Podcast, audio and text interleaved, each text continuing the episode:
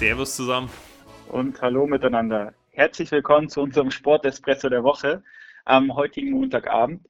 Wir fassen für euch einmal die Ergebnisse der letzten Tage zusammen und geben euch einen kleinen Ausblick, was diese Woche noch so im Welt der Sport passiert. Chris, worüber sprechen wir denn die Woche? Wir fangen an mit dem Fußball, bleiben dieses Mal aber nur national. Dann geht es weiter zum Eishockey, zum Handball, zum Tennis und zum Boxen. Zum Abschluss des Postcards geben wir euch nochmal einen Ausblick, was ansteht in der nächsten Woche und natürlich unseren Top und Flop der Woche.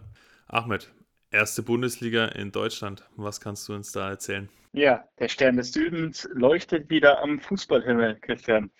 Der FC Bayern, wieder deutscher Meister. Herzlichen Glückwunsch nach München zum FC Bayern. 31. Meisterschaft, Rekordmeister, neunte Meisterschaft in Folge. Und ja, alle Kinder, die nach 2010 geboren sind, haben auf jeden Fall noch keinen anderen deutschen Meister gesehen.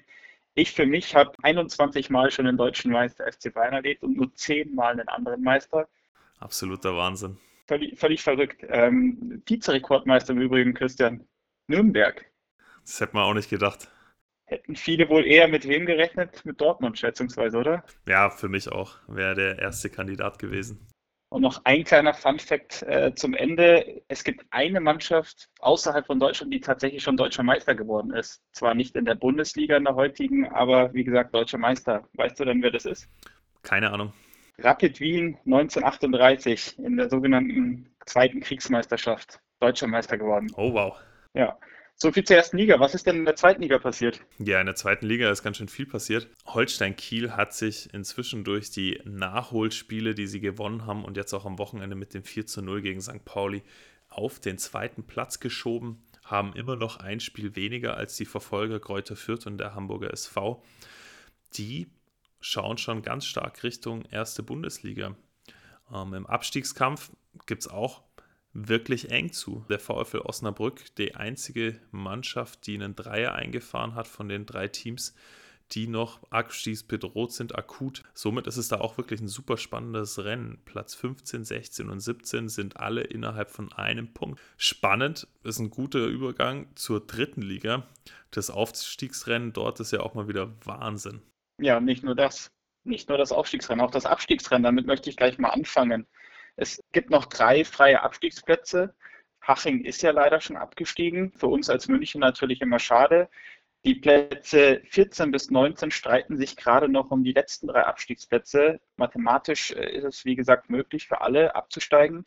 Darunter unter anderem Traditionsvereine wie Duisburg, Lautern oder auch Lübeck. Und natürlich auch spannend der FC Bayern 2, der gegen den Abstieg kämpft. Aber du hast es schon angesprochen, Aufstiegskampf. Vier Vereine streiten gerade noch um den Aufstieg in die zweite Liga. Besten Karten dabei hat Dresden. Danach folgen Rostock, 60 und Ingolstadt. Und Rostock und Ingolstadt trennen nur zwei Punkte bei noch zwei Spielen. Also selbst der direkte Aufstieg ist sozusagen sowohl für die Schanze als auch für die Löwen noch möglich. Mal schauen, was da noch passiert. Das wird ja auch ein super spannender letzter Spieltag. Da spielen ja Ingolstadt und 1860 München direkt gegeneinander. Absolut richtig. Spannend bis zum letzten Moment. Apropos spannend bis zum letzten Moment. Was ist denn im Eishockey noch so passiert? Wir haben einen deutschen Meister. Die Eisbären Berlin sind zum achten Mal deutscher Meister geworden mit einem 2 zu 1 im dritten Spiel der Finalserie gegen die Wolfsburg Grizzlies. Sind somit wieder alleiniger Rekordmeister mit achtmal. Allerdings war es erst der erste Meistertitel seit der Saison 2013. Also im Vergleich zum Fußball haben wir im Eishockey einen deutlich höheren Spannungsanteil. Apropos Spannung, auch im Handball ist es noch sehr spannend. Hier sind noch neun Spieltage zu gehen. Flensburg ist wieder auf der Siegesspur. Nach einer Niederlage im vorletzten Spieltag hat man jetzt wieder die HSG Wetzlar deutlich geschlagen. Rekordmeister ist allerdings THW Kiel und die stehen momentan auf Platz 1 und konnten ihr Spiel ebenfalls gegen die Füchse Berlin nach Halbzeitrückstand noch drehen. Mal sehen, wie die Liga noch ausgeht. Kiel ist ja nach dem Abbruch in der Vorsaison auch aktueller Titelverteidiger, konnte aber zuletzt die reguläre Meisterschaft erst 2015 gewinnen, also könnte sicherlich noch spannend werden. Auf jeden Fall. Dann gehen wir mal über zu Einzelsportarten, nachdem wir jetzt die ganzen Mannschaftssportarten abgearbeitet haben. Alexander Zverev hat mal wieder ein Masters 1000 Turnier und zwar das in Madrid gewonnen. Es ist schon nach 2018 sein zweiter Turniersieg in diesem Turnier. Ähm, er hat in dem Turnier unter anderem Dominik Thiem und Rafael Nadal geschlagen und somit könnte man sagen, eine perfekte Vorbereitung für die French Open, die bald beginnen werden und ein Sandplatzturnier sind. Gute Zeichen für Deutschland, oder?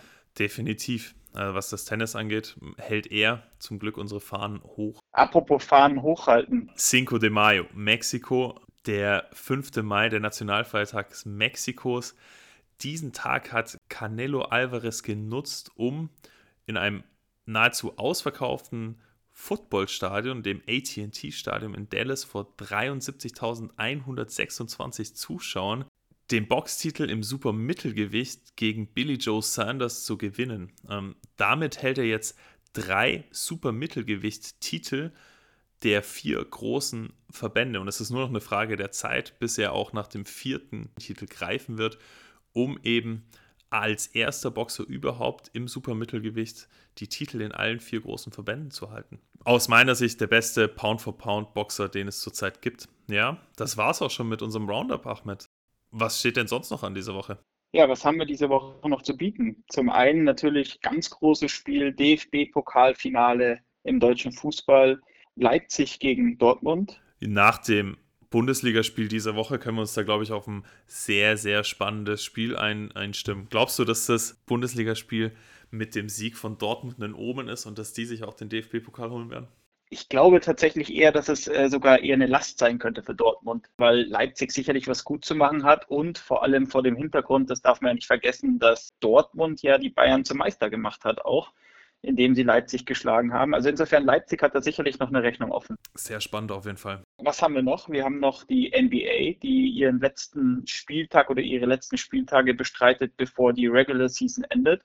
Da übrigens äh, an der Stelle auch ein kleiner Hinweis, dass wir hierzu eine Extra-Story machen werden, wo wir euch einmal in die NBA Playoffs einführen werden, euch die Titelfavoriten und die Überraschungsteams der Saison präsentieren werden mit ihren Stärken und Schwächen und sicherlich auch auf den ein oder anderen ganz besonderen Spieler in der Saison eingehen werden.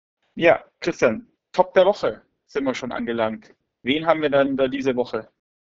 Top der Woche kommt nicht vom Wochenende, sondern unter der Woche. Ähm, unter der Woche ist es Kyle Heinz gewesen, ähm, der 34. Big Man von Armani Mailand. Also Basketball in Europa, äh, in der Euroleague. Es ist eine unglaubliche Zahl, wenn wir davon sprechen, dass ähm, Bayern jetzt zum neunten Mal in Folge Meister geworden ist. Kyle Heinz hat es geschafft, in neun Euroleague Final Fours in Folge teilzunehmen. Mit drei unterschiedlichen Mannschaften nun, aber einfach unglaublich scheint so eine Art Titel oder zumindest ein, ein Final Vorgerannt äh, im europäischen Basketball zu sein. Vielleicht wäre das ja auch eine Idee für die, für die Bayern Basketballer, sich den noch zu holen. Der spielt ja sicherlich noch ein paar Jahre. Vielleicht schafft man es dann auch ins Final Four als erste deutsche Mannschaft. Ich glaube, der ist ihnen einfach noch ein bisschen zu teuer. Da ist in den anderen Ländern noch ein bisschen mehr Geld unterwegs. Und jetzt zum Abschluss der Flop der Woche. Ja, der Flop der Woche ist diese Woche ähm, ganz klar der DFB. Hier herrscht ja gefühlt seit dem Sommermärchen äh, Chaos.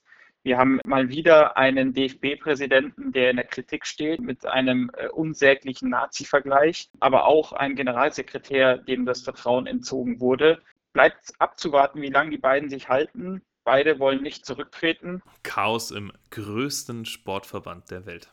Absolut.